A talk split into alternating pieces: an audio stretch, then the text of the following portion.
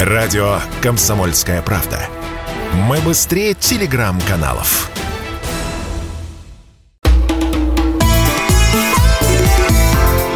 «Национальный вопрос»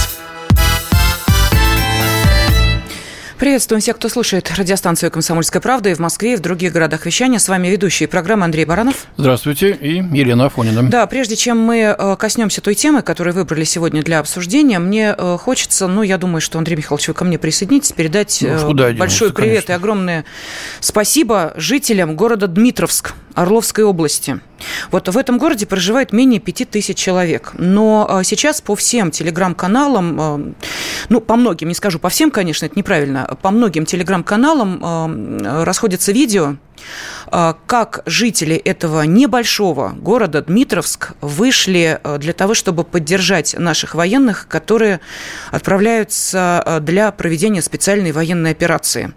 Люди вышли с флагами победы, люди передавали нашим военным, ну, вот все, что могли, какие-то пакеты с едой. И меня, конечно, очень тронуло э, вот это... Все это можно найти, пожалуйста. Это в свободном доступе э, все эти видео есть, как ребята, которые находятся в этих машинах, реагируют на эту акцию. Ну и, конечно, эм, то, как э, девочки, ну буквально 14-15 лет, передали нашим военным шоколадки, к которым прикреплены были вот эти треугольнички с письмами, скотчем прикреплены, но трогательно до слез. Огромное вам спасибо. Такая поддержка очень нужна, потому что мы понимаем, с чем придется и с кем придется столкнуться э, нашим военным на территории Украины. Именно поэтому мы и хотим сегодня поговорить о том, не пора ли военную специальную военную операцию на Украине называть контртеррористической. Да, почему мы об этом говорим? Действительно, все чаще и чаще мы становимся свидетелями того, что а, украинская сторона переходит ну, к чисто террористическим э, методам ведения борьбы. Ладно бы это было вот, мнение мое, человека с из России, ангажированного, так сказать, заинтересованного в том, чтобы, так сказать, навесить всех, э, все грехи. Нет, это говорят американские аналитики. Вот, пожалуйста, передо мной, значит, э, заявление э, Брайана Берлитика, он геополитический аналитик, бывший американский военный, кстати, морской пехотинец. Совершенно очевидно, что здесь на Украине происходит, говорит он. Украина пока терпит поражение. И это именно то, что мы видели во времена сирийского конфликта, когда террористы были повержены, они делали нечто подобное. Они совершали нападение на гражданское население – и говорили, что это, сделано сири... что это сделало сирийское правительство. А затем они призывали к вмешательству внешнему и к новым санкциям. Так они поступали на протяжении всего конфликта, пока полностью не проиграли. И это то, что мы видим здесь, на Украине, говорит этот американский эксперт. Вот даже с той стороны, это не единственное свидетельство. Вашингтон-Пост, казалось бы, оплот, э, так сказать, антироссийской масс-медиа, недавно тоже признала, что, в общем-то, то, что делает Украина с точки зрения фейков, с точки зрения зрения обращения достаточно жестокого не только с русскими пленными, но и с собственным населением, это уже выходит за пределы норм ведения войны, если они вообще, конечно, существуют, но, тем не менее, это чисто террористическая деятельность. С нами на связи обозреватель информагентства «Россия сегодня» Ростислав Ищенко. Ростислав Владимирович, здравствуйте. Здравствуйте. Добрый день.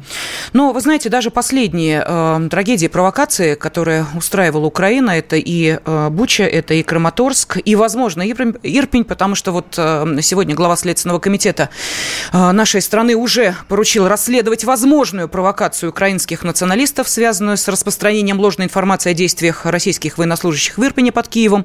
Вот все это и плюс чудовищные кадры издевательств над э, российскими военными пленными, э, все это, ну, действительно не может не напоминать то, как ведут себя террористы. Я просто не могу не сказать, чтобы наши слушатели представляли. Очередное пришло страшное совершенно свидетельство, видео, фото. Наш пленный э, прикован цепями к противотанковому ежу со следами пыток, а потом облит э, бензином или горючей смертью и сожжен заживо. Вот э, такие дела. Все это на камеру и под э, ха-ха-ха и слава Украине. Ростислав Владимирович. Ну что, пора ну, называть контртеррористической эту операцию, по вашему мнению? Если руководствоваться вашей логикой, тогда и Великую Отечественную войну надо назвать контртеррористической операцией. Там ведь тоже так же действовали. С моей точки зрения, это давно пора называть тем, чем она на самом деле является – войной. И войной даже не только с украинским нацизмом, потому что если бы мы воевали бы только с Украиной, то, то война бы давно бы закончилась. Нет, речь идет о войне с коллективным Западом, потому что ну, поставки техники идут, поставки ГСМ идут, значит, поставки наемников идут, э, разведданными Запад делится, в штабной работе помогает, специалистами делится там и так далее. Но, в общем-то, э, войска они еще, конечно, не прислали, но в войне можно участвовать не только при помощи посылки своих контингентов непосредственно. Значит, в общем-то, мы сейчас ведем полномасштабную войну э, с коллективным Западом, а Украина является только его передовым отрядом. И, э, судя по всему, это еще, в общем-то, не конец, потому что, э, по крайней мере, Соединенные Штаты пытаются расширить этот конфликт, они это даже не скрывают. Они постоянно говорят о том, что конфликт должен продолжаться как можно дольше, а участие в нем должны принять как можно большее количество государств. Для того, чтобы создать России как можно большее количество проблем, для того, чтобы, как они опять-таки говорят, открыто с самого начала этого кризиса, для того, чтобы у России на Украине был второй Афганистан. Я вам напомню, что Афганистан – это 10 лет войны. Ну и Лен-Лиз, объявленный, так сказать, американским конгрессом, сейчас в процессе обсуждения, но ясно, что э, это будет одобрено. Ну и, вчера, и Жозеп Барель. И да. вчера верховный представитель Евросоюза по вопросам внешней политики и политики безопасности Жозеп Барель, повстречавшись в Киеве с президентом Зеленским, в Твиттере написал, этот конфликт должен, был, должен быть решен на поле боя. Это совершенно беспрецедентное, так сказать, заявление э, представителя Евросоюза, который, в общем-то, э, всегда выступал за мирное, за дипломатическое решение эм, значит, кризисов и конфликтов. Мария Захарова, наш официальный представитель МИД, сказала, вот это вот экономическая организация, так называемая в кавычках Евросоюз, это просто экономический отдел НАТО просто стал.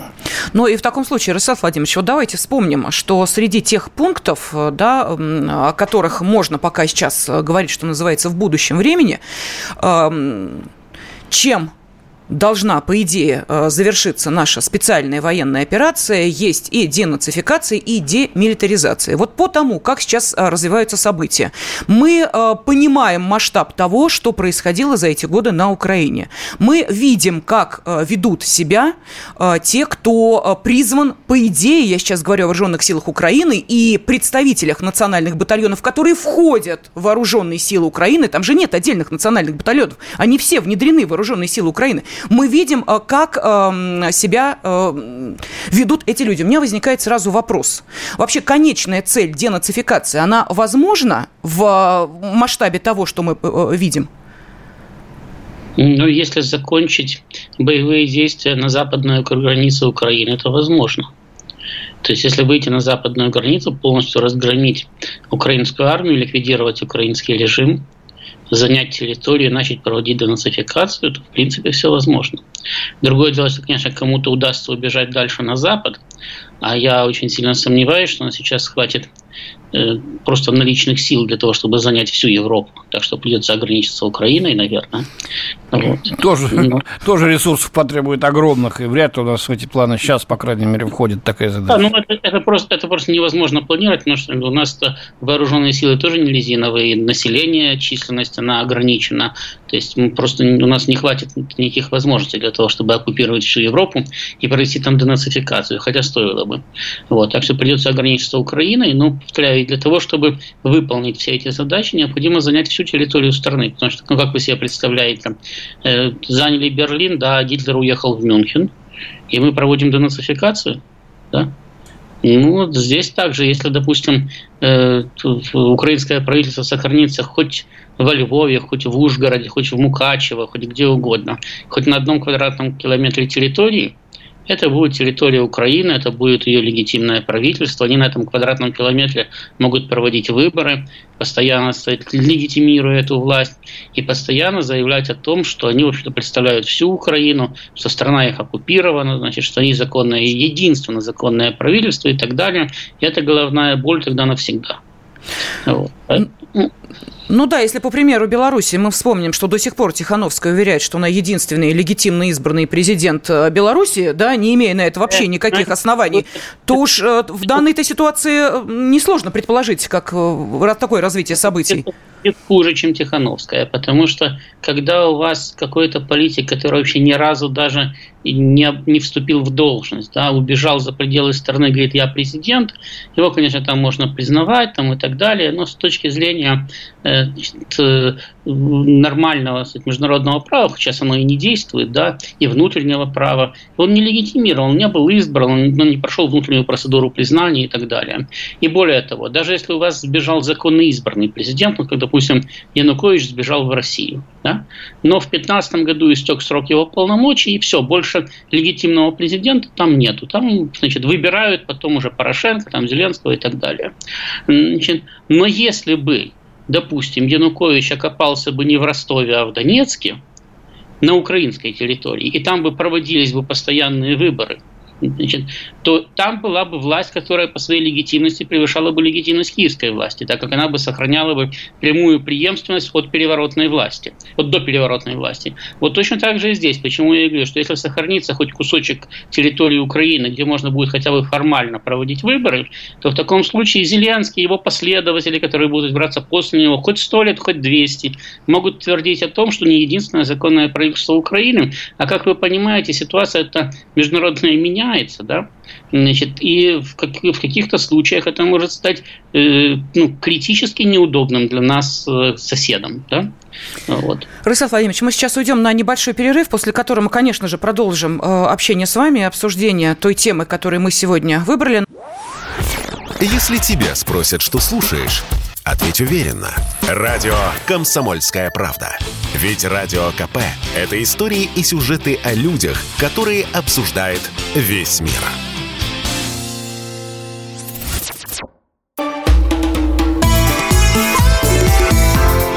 «Национальный вопрос» студии ведущие программы Андрей Баранов. И Елена Афонина. С нами на связи обозреватель МИА «Россия сегодня» Ростислав Ищенко. Ростислав Владимирович, ну вот э, возникает вопрос, э, который наверняка интересует в том числе и наших радиослушателей, а именно то, что э, происходит эм, извне, да, вот все эти визиты, которые да, следуют смотрите, один за другим. Только что в Киеве побывал Борис Джонсон, премьер-министр Великобритании, Э, Барель, о котором мы уже говорили, значит, Урсула фон дер Ляйен, глава Еврокомиссии, э, другие высокопоставленные господа товарищи.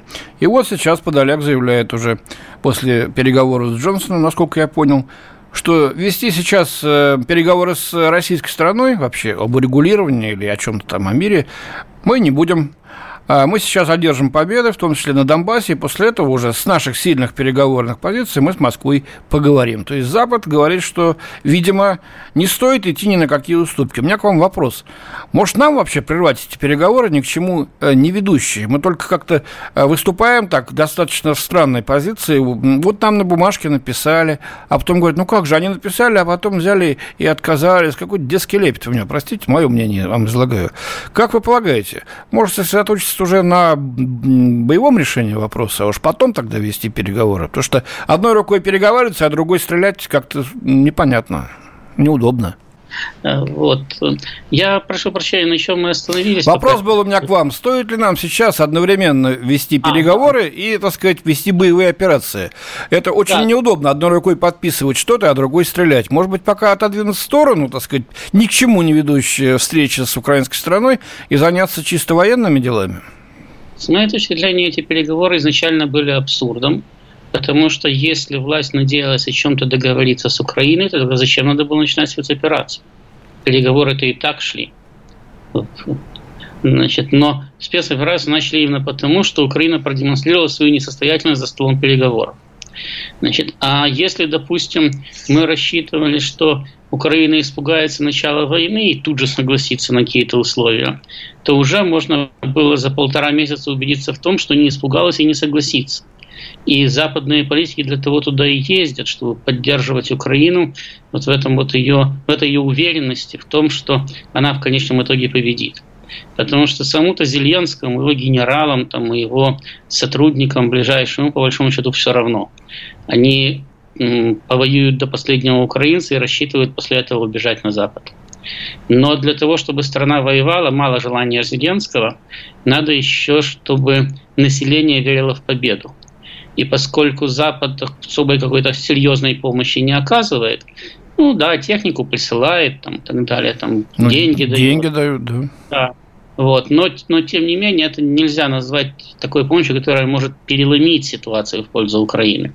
Потому что это кстати, не является какой-то критически важной. Самой. Они дали значительно меньше, чем за это время было уничтожено. И э, понятно, что по, по мере того, как кадровые войска Украины перемалываются в боях, значит, армия теряет боеспособность, с течением времени она просто Э, потеряет возможность оказывать организованное сопротивление. Так вот, для того, чтобы население как можно дольше сопротивлялось, чтобы десятки тысяч, сотни тысяч людей брали автоматы и уходили в территориальную оборону, значит, увеличивая тем самым потенциал пушечного мяса, они должны верить в победу, должны видеть этот луч света в темном царстве. Вот приезжает Борис Джонсон, говорит, мы вас поддержим, мы вам помогаем, мы верим, победу надо одержать на поле боя. Все кричат «Ура!», Британия нас поддерживает. Кстати, говорит Джонсон, мы дадим какое-то количество артиллерийских орудий. Может 10, а может быть даже 20, но потом. Значит, опять-таки все кричат «Ура!». Там Австралия обещает какое-то количество бронетранспортеров переслать. Значит, Чехия дала 5 танков. Далековато из Австралии. Ну ладно. Ну, да, Чехия дала 5 танков, там еще что-то. И вот это все каждый день это появляется в информационном пространстве. вот приехал Барель, и Барель сказал, что опять-таки надо воевать, и что Украина, она уже почти член ЕС и так далее и тому подобное. Все это как э, работает на воодушевление народа и заставляет его э, идти на все новые и новые и новые жертвы. А это, в принципе, именно то, что, по большому счету, Соединенным Штатам и их европейским союзникам надо. Потому что, ну, если даже не удастся устыдить э, и запугать Европу сотнями тысяч жертв украинских и разрушенными городами – и не, не, не вступят, допустим, там поляки или румыны в этот конфликт на стороне Украины, э, себя пожалеют, то все равно, оставляя России выжженную землю, и опять-таки десятки, а то и сотни тысяч трупов, мы же не знаем, сколько украинцев погибнет, пока закончится война. Плюс отправляя в э, ЕС миллионы, а в принципе не исключенный десяток миллионов беженцев, значит, они создают послевоенную проблему. То есть, с одной стороны, настроенная против России Европа, которая говорит, ну как же, вот у нас на глазах случился геноцид. Посмотрите, сколько погибших, посмотрите, сколько беженцев. Это же вы все сделали. А с другой стороны, пустая уничтоженная территория с ликвидированной экономикой, из которой наиболее работоспособная часть населения разбежалась, Значит, вот, и которую надо каким-то образом восстанавливать. Это ведь это огромное пространство. Да? И если произойдет э, мариуполизация всех крупных городов Украины, а, собственно, к этому стремится сейчас украинская власть, пытаясь организовать из каждого города своего рода крепость, то это места обитания примерно половины населения Украины. Значит, э, и их каким-то образом надо будет восстанавливать, потому что руины на огромной территории, да, заваленные трупами, это не самое знаете, лучшее э, приобретение. То есть с этим надо будет что-то делать. И это тоже большое обременение для нас, тем более, что санкции это будут продолжаться. Запад же серьезно ведет войну против нас. Он же не собирается останавливаться только потому, что исчезла с политической карты Украина. Подумаешь, там Украина и больше, Украина и меньше. Пушечное мясо они еще найдут. Это не самая большая проблема. Но в таком случае, как э, сейчас выйти из э, вот этого сценария развития событий? Возможно ли это сделать? И какие правильные шаги, по вашему мнению, нужно предпринимать России ну, в первую очередь? С моей точки зрения, если война начата, то она должна быть доведена до логического завершения. Если объявили о намерении провести денацификацию Украины, и это, в принципе, правильно, то значит, я уже сказал, война должна закончиться на западной границе Украины полным занятием территории для того, чтобы денацификацию надо было провести. Значит, я думаю, что э, ну, собственно, к этому уже, в общем-то, пришли постепенно, да, э, что вот этот вот э, показательный гуманизм первых дней, он сыграл с нами не самую э, э, плохую шутку сыграл с нами, да? Значит, поскольку в результате он привел к значительно большим потерям, он затормозил фактически движение армии, и э, не знаю, получилось ли бы это бы на первом этапе без гуманизма? Но с гуманизмом не получилось точно, потому что если бы удалось бы ворваться, занять крупные города, выгнать украинскую армию в поле и бить ее там, то мы бы войну бы уже закончили. А получилось наоборот. Украинская армия ушла в крупные города, значит, и не хочет оттуда выходить в поле. Соответственно, вопрос, вот, что будет после разгрома группировки в Донбассе? Насколько э, сохранится боеспособность остальных украинских вооруженных сил? Произойдет ли слом духа украинской армии? Потому что если он произойдет, то они просто начнут сдаваться пачками и разбегаться. А если нет, то они будут сопротивляться еще какое-то время. И тогда, значит, дополнительные города и дополнительные жертвы, то есть дополнительные города разрушены, дополнительные жертвы получены. Но э, останавливаться здесь просто уже нельзя.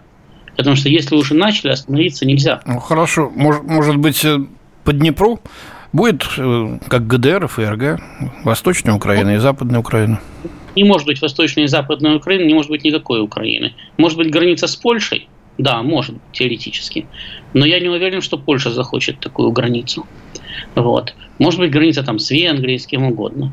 Но граница с Украиной быть не может. Потому что, повторяю, если у нас будет граница с Украиной, то это будет граница с постоянным врагом, которого будут накачивать оружием и который будет постоянно готовиться к войне с нами, постоянно оттягивать на себя наши силы. Понятно. Рысав Владимирович, я попрошу, вот мы с Андреем Михайловичем попросим вас еще остаться немножечко с нами на связи. Э, я объясню, почему, потому что тут э, очень важно. Вы человек, который прекрасно понимает, э, что такое, ну уж простите меня, может быть, украинский менталитет. Вот чего мы не доучли и с чем мы сейчас реально столкнулись. Вот об этом хотелось бы поговорить после небольшого перерыва, после информационного выпуска. Радио «Комсомольская правда». Никаких фейков, только правда.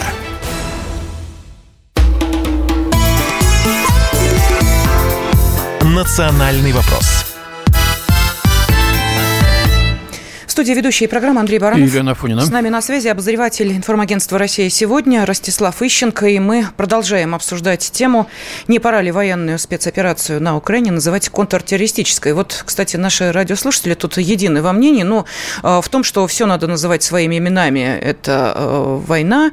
А также... Хотя формально войну не объявляли ни нам, ни мы. Так да, что... переговоры не нужны, они ни к чему не приведут, тем более с такими переговорщиками, как со стороны Украины, а, пока они идут, Зеленский выпрашивает оружие, нам пишут из Москвы, из Пермского края все силы и средства, я уверен, у нашей армии есть для достижения поставленных целей. Ну и вот наш постоянный автор, теперь уже и член Главного совета военно-гражданской администрации Запорожской области Владимир Рогов. Владимир, вам привет огромный, передаем. А, он прислал нам фотографию, знамя Знамя Победы э, взвелось над еще одним городом Запорожской области. Это Васильевка. Владимир, здоровья, удачи. Всегда рады слышать вас в нашем эфире. Но возвращаемся к нашей теме. Э, итак, э, действительно, Рузал Владимирович, что мы не учли, начиная эту, назовем все-таки военную операцию, в украинском менталитете? Я не знаю, может быть, в какие-то качества украинского народа или украинского нынешнего руководства? Или того, как воспитали э, те... для того, как действительно и что говорили на протяжении этих восьми последних, особенно лет, подрастающему поколению, которым сейчас вот 20-22, и те, которые, значит, вот находятся на фронте.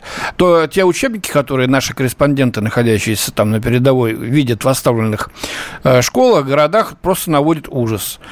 И Нас освободила АУН-УПА, запрещенный в России, это я скажу, а вот самые страшные палачи украинского народа это были Сталин и Гитлер.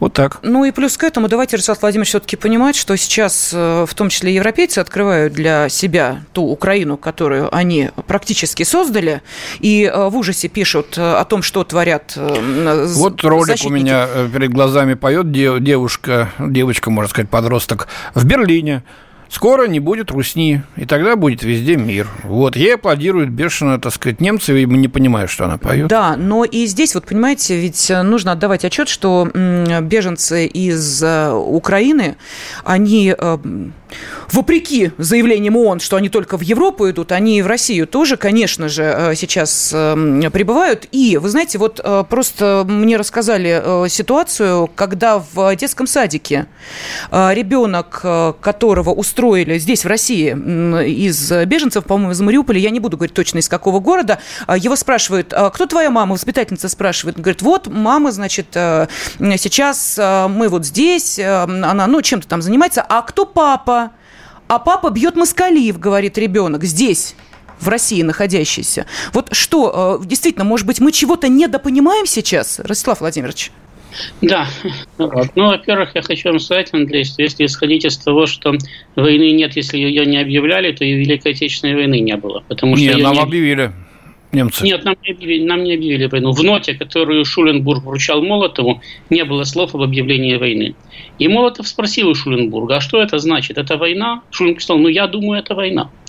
Но там не было слов «мы объявляем войну».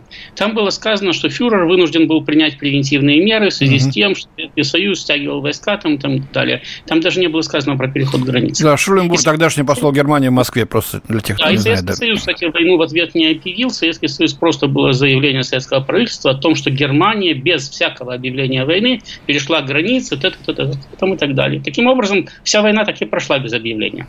Вот. И вообще современные войны никто не объявляет.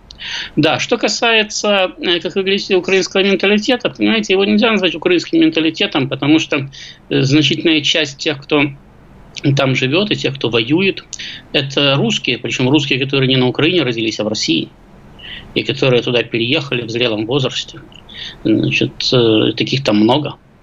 Э, значит, э, ну и, соответственно, и русские, которые на Украине родились, тоже там живут, считая себя при этом украинцами. Значит, э, дело в том, что просто мы не заметили, как сменились поколения. Ведь на самом деле русофобская пропаганда там велась 30 лет. То есть те люди, которым при распаде Советского Союза было 10 лет, им сейчас 40. И они выросли уже воспитанные на русофобской пропаганде.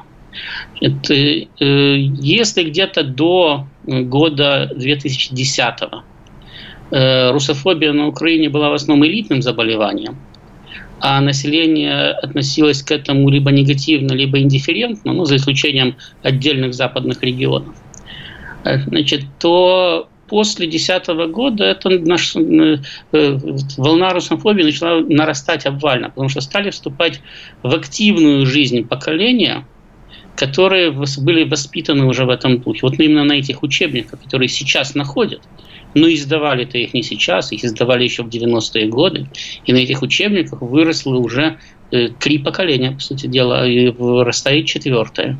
И все, кому сейчас до 40 лет, это люди, уже воспитанные кстати, в новом государстве, считающие это государство своим, которым с детства вложили в голову мысль о том, что проклятые москали их постоянно угнетали и запрещали им говорить по-украински. И они не потому не говорят по-украински, что они сами по себе русские – а потому не говорят по-украински, что их русифицировали и запрещали им это на этом языке говорить, хотя им никто не запрещал. Значит, украинские школы были на Украине полно, значит, э, не, э, населения не хватало на этих самые на украинские школы. То есть в этом, там, где в русских школах учились две смены, в украинских в одну смену и было в лучшем случае два класса в параллели, а то и один класс в параллели. Вот. Э, и это самые украинские вывески везде были, значит, украинскую литературу издавали. И телевидение, и радио, все это было телебачение, извините. Да, вот. Все, все это было, но понимаете, те, кому сейчас 40, этого не знают. Они знают то, что они прошли в учебниках. Вот. И э, поэтому сейчас э, э мы имеем дело уже с большим количеством, с несколькими поколениями людей, которые видят в нас врагов, экзистенциального врага. Значит, более того, на их памяти Украина потеряла вначале Крым, потом Донбасс там, и так далее. Вы знаете, никто никогда ни в одной стране, ну, за редким исключением, не скажет, это мы были виноваты в территориальных потерях, это мы неправильно себя. В основном говорят, нас напали, нас обманули, нас ограбили там, и так далее. И вот у них вот на эти вот учебники да, наложилась еще актуальная политическая ситуация. И они воюют. Поэтому они воюют. А старшее поколение, там, где отношение к России более кстати, э, благостное и умеренное было, там сейчас тоже начались э, изменения, во-первых, под влиянием своих детей и внуков, да? Значит, а во-вторых, под влиянием того, что э, э, российские военные эксперты очень долго и упорно рассказывали, что у России есть куча такого чудо-оружия, что как только она начнет воевать на Украине, будет быстрее, чем в Крыму. Вся украинская техника исчезнет, все войска сразу же зададутся, значит, нацисты испарятся, население будет радоваться и плакать от счастья.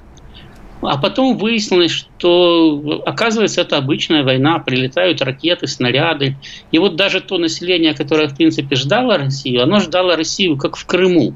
Утром проснулись, уже другие флаги, другая власть, пенсия в два раза больше, и все в этой жизни хорошо. А тут вместо пенсии в два раза больше и других флагов прилетают ракеты, снаряды, дома там рушатся, значит, э, э, работу люди теряют, жизнь ухудшается опять-таки, им можно рассказывать все, что угодно, что в этом виноваты украинские власти, которые много лет проводили самую русофобскую политику. Но ведь средний человек, он же не политик, не политолог. Он, как что видит, то и поет.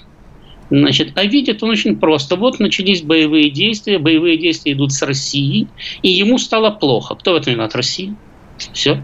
И там тоже в этом сегменте более старших значит, изменилось отношение, то есть э, количество людей, которые Россию поддерживали, стало значительно меньше. Просто потому, что они столкнулись не с той ситуацией, которую они ожидали.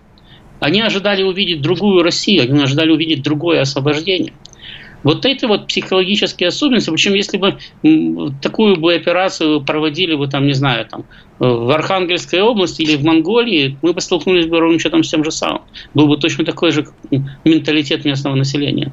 Вот. Э, вот, вот, это, вот это вот не было учтено, что мы фактически рассматривали украинское население в статике. То есть вот каким мы его видели там в 90-е или в начале нулевых, оно вроде бы как все оставалось таким же. В момент перехода количества в качество мы не заметили или не учли вовремя.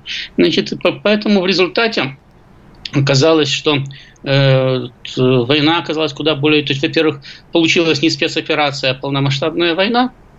Во-вторых, она оказалась куда более тяжелой, чем мы предполагали в начале. Ну что ж, спасибо огромное спасибо. за то, что были с нами. Обозреватель «Мия Россия» сегодня Ростислав Ищенко. Эм, с ним мы обсуждали, не пора ли военную специальную операцию на Украине называть контртеррористической, ну или вот как предложил, соответственно, Ростислав Владимирович, уже э, убрать э, определенные слова и э, переквалифицировать это в полномасштабные именно военные действия. Национальный вопрос.